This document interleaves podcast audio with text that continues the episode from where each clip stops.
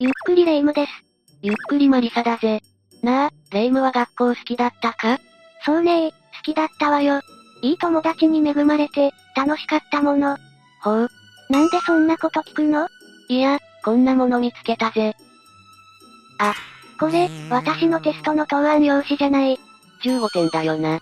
これ、確か20点満点だったかな嘘つけ、100点満点だぜ。あははははは。学校は好きだったけど、勉強は嫌いだった。ってことだな。勉強好きな人なんていないでしょ嫌いすぎて、夢にまで出てきたくらいよ。そんなにかよ。まあ、レ夢ムの学校は安全だったってことだな。どういうこと世の中の学校には、曰く付きの学校が多々あるんだ。テストくらいでガタガタ言うレ夢ムは、幸せなんだぜ。あら、心外ね。曰くつきだなんて、どうせ大したことないでしょでは今回の解説は、曰く付きの心霊学校を紹介するぜ。6校をセレクトしたから、ランキング形式で解説していこう。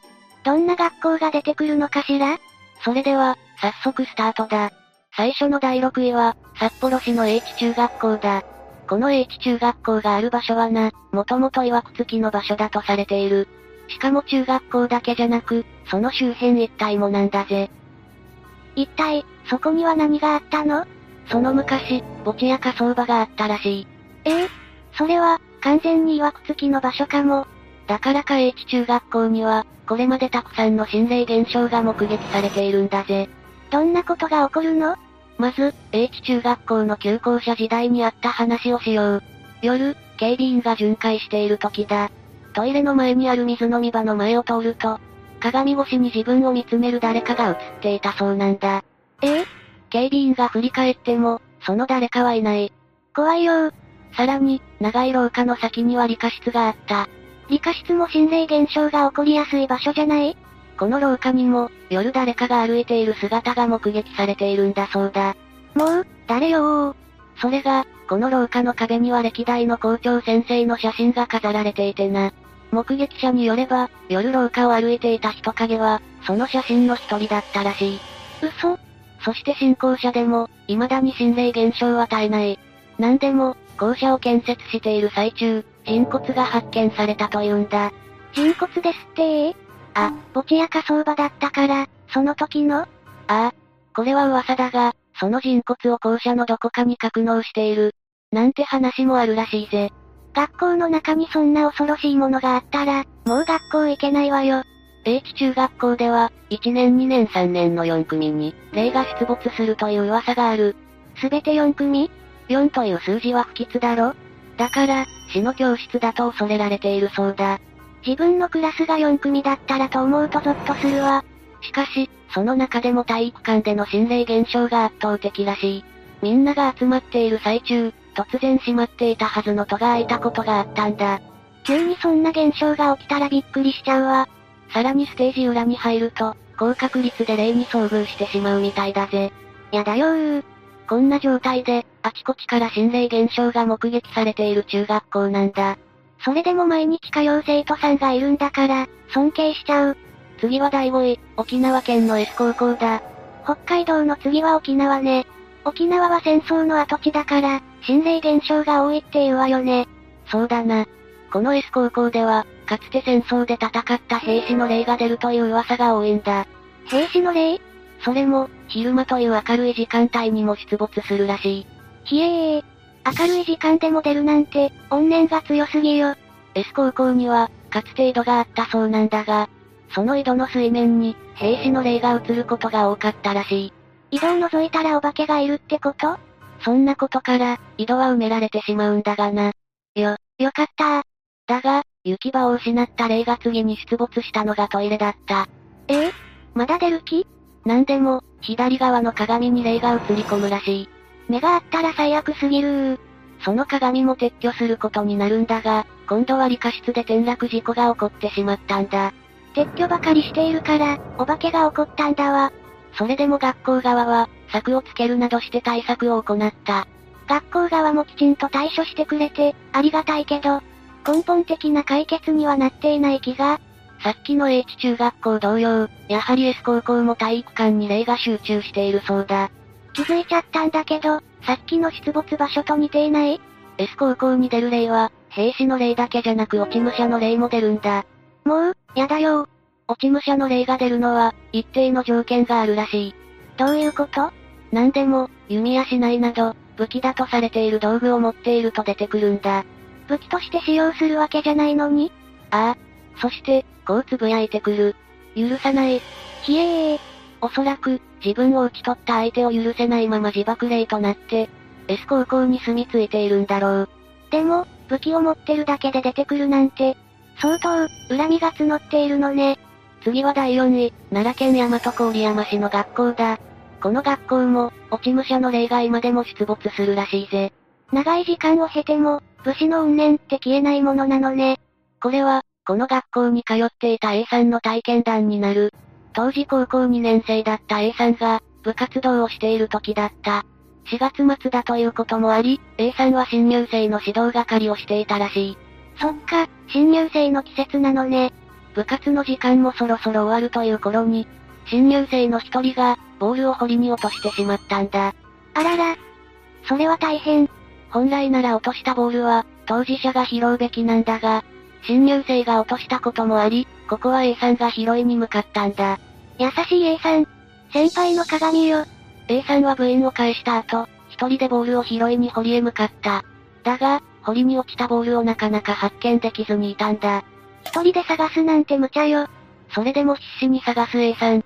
時刻は18時を過ぎて、辺りも薄暗くなってきた。暗いと、余計見つからないんじゃないそれでも A さんは、一人でボールを探し続けたんだ。そして暗くなってきた中、遠くの方で光が見えた。それはピカッとした光ではなく、ぼーっと何かが燃えているような光だったらしい。何その光に気を取られていると、ふっと生暖かい風が吹いてきた。その瞬間、光の反対側から、ボールが流れてきたんだ。見つけたのね。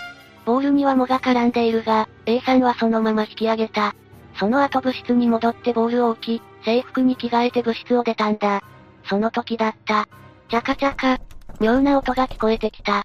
やだ、何の音そして、ドボンと堀に何かが落ちた音まで聞こえてきたんだ。誰かいる A さんは気になって振り返ったが、誰もいない。不思議に思いながらも、前を向いたその瞬間、A さんの目の前に、知らない男が立っていたんだ。いやー、びっくりした A さんは怖くなり、逃げるように駅まで走って帰った。その人、誰ー翌朝、定期入れを部室に忘れてしまった A さんは、早めに家を出ることにした。早朝ということもあって、まだ部室には誰もいない。A さんは定期入れを見つけると、ふと昨日拾ったボールに目をやった。うわぁ、どうしたの A さんは見てしまったんだ。ボールに絡んでいたものを、藻が絡んでいたって言ってたわよね。だが、それはもではなかった。絡みついていたのは、人間の長い髪だったんだ。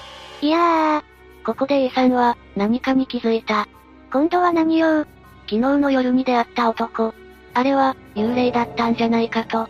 どうしてそんなことがわかるの昔この地で、郡山城の合戦があったとされている。ま、まさか、そうだ。昨日 A さんが聞いた音や見たものは、きっとこの合戦で命を落とした亡霊だったんだろう。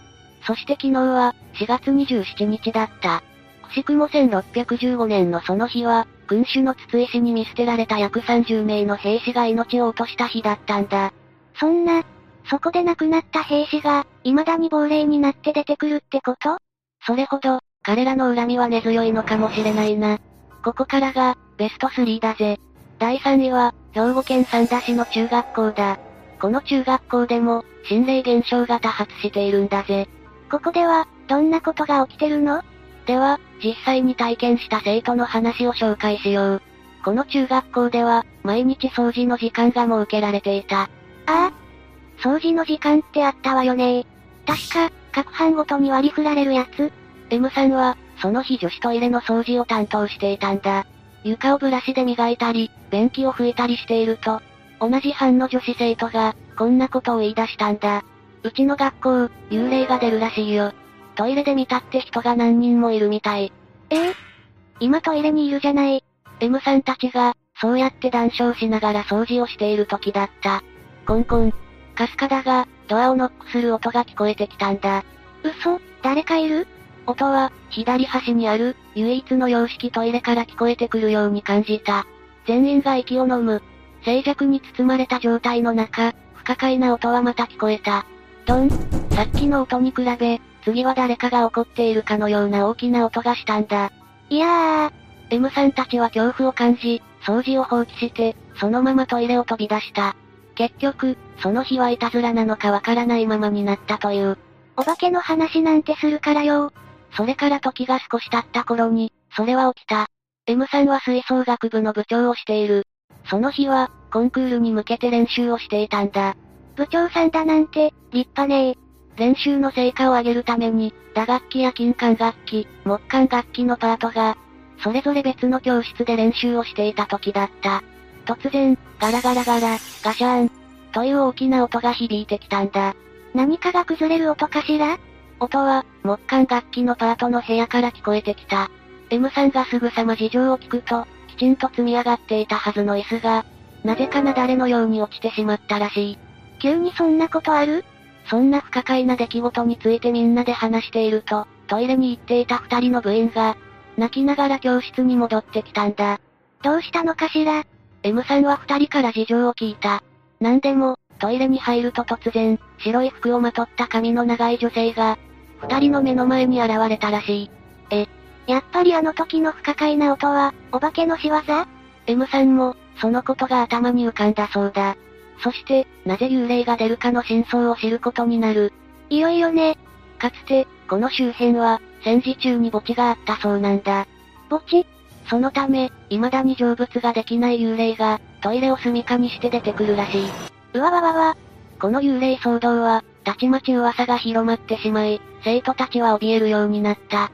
M さんと顧問の先生は、トイレに清めの塩をまいて、何度も祈り続けたそうだ。 M さんも怖いでしょうに。 M さんの祈りも通じたのか、それ以降トイレでの怪奇現象は、ピタリと止まったそうだがな。祈りが通じたのね。しかし完全な除霊をしたわけではない。また、何かの表紙で出る可能性もあるんだぜ。次は第2位、宮城県の休憩高校だ。ここは、すでに廃校になっている学校なんだ。廃校か。しかし廃校だと言っても、校舎はそのまま残されており、校庭や体育館は、現在も使われているらしい。そ、そうなんだ。その学校では、何が起こるのこの学校の体育館は、かつて遺体の安置所に使用されていたんだぜ。アンチジュというのも、2011年に起きた東日本大震災は覚えているよなもちろんよ。未だにトラウマレベルの災害だったもの。その地震による津波の被害によって亡くなった人たちの遺体を、この休憩高校の体育館に安置していたってわけなんだ。なるほど、そうだったのね。大勢の人たちが安置されていたこの高校では、やはり不思議な現象が多発している。いきなり津波に飲まれたんだもんね。心霊現象がないって方が、おかしいかも。この体育館を使用した何人もの人は、足をつかまれる。という言葉を口にしているそうなんだ。それって、津波に足をさらわれたからわからない。しかし、不思議な報告は校舎内でも目撃されているそうなんだ。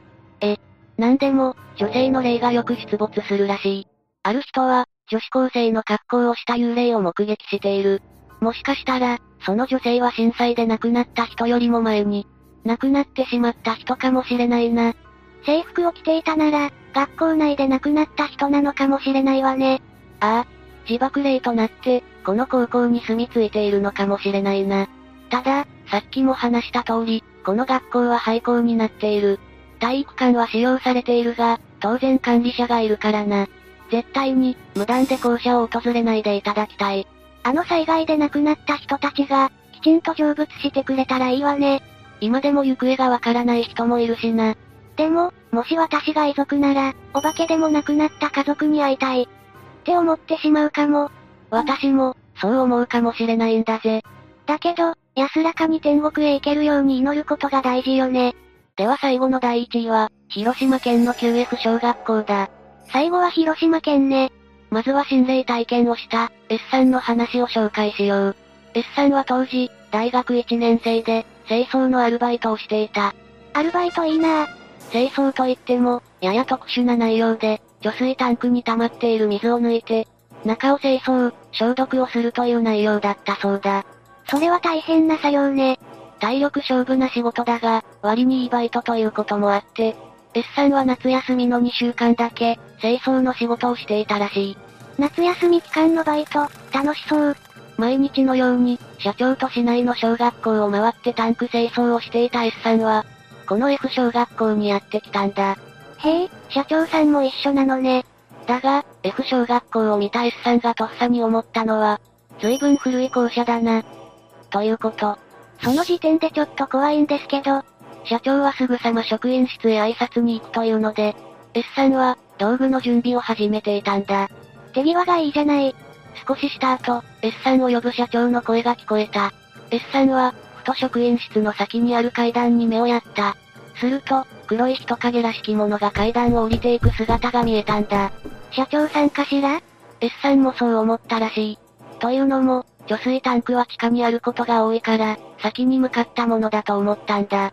だが階段を降りた先に、社長はいない。えそれどころか、一っ子一人すらいない。でも、誰かが降りるところを見たんじゃ。地下は、行き止まりになっていた。一応その先はあるが、なぜか鉄格子のようなバリケードがあり、それ以上進むことができなかったんだ。じゃあ、誰も入れないってことさっき見た人は一体誰なのそれでも S さんは、鍵が開いていればバリケードの奥まで行こうと考えていた。誰かいるかもしれないからな。 ?S さん、チャレンジャーね。すると突然、壁に掲げてあるメッセージプレートが目に入ってきたんだ。メッセージプレートそこには、こう書かれていた。この地には、原爆によって生徒が折り重なるように倒れており、その威力と生徒の影によって真っ黒になった地下避難号の入り口である。この地下は当時のまま、恐ろしさや平和の尊さを伝え残すために、保存されていた場所だったんだ。この小学校は被災したってことああ、S さんはそのプレートを読むと、一気に血の気が引いたという。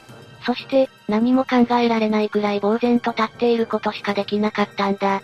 さっきの人影って、まさか、その瞬間、社長の声が聞こえた。こっちに来い。それは、怒号のような声だった。S さんはその声に驚くと、とっさに社長の元へ向かった。社長はいつも穏やかそうな顔とは真逆の、険しい表情をしていた。社長は知っていたのかしらああ、社長によると、F 小学校は爆心地から近いせいで、生徒や職員が一瞬にして亡くなってしまった、ということらしい。さらに翌日には、校庭に臨時の病院が設置されて、負傷者や亡くなった人たちを並べていたそうだぜ。想像できないくらい悲惨な光景だったんでしょうね。だから地面を掘ると、回収されていない人骨が出てくることもあったんだ。嘘さらに S さんが見た黒い人影も、この小学校では、よく目撃されていたそうなんだ。黒い影は、亡くなった生徒だったのね。現在は小学校も建て直しがされて、子供たちも元気に通っているそうだ。もう二度と、こんな過ちは犯してはならないわね。解説は以上になるぜ。災害なんて、遠い過去のことだと思ってたけど、今でもお化けになって出てくるなんて、よっぽど強い思いがあるんだと思ったわ。そうだな。必死に自分たちの意思を伝えてくれているのかもしれないんだぜ。そう考えると、お化けが怖いって気持ちもないかも。言ったな、レイム。ああ、嘘嘘、やっぱり怖いです。さて、今回はここまでにしよう。みんなの通ってた学校での心霊現象があれば、コメントして教えてほしいぜ。全部読んでいるわよ。それでは最後までご視聴ありがとうございました。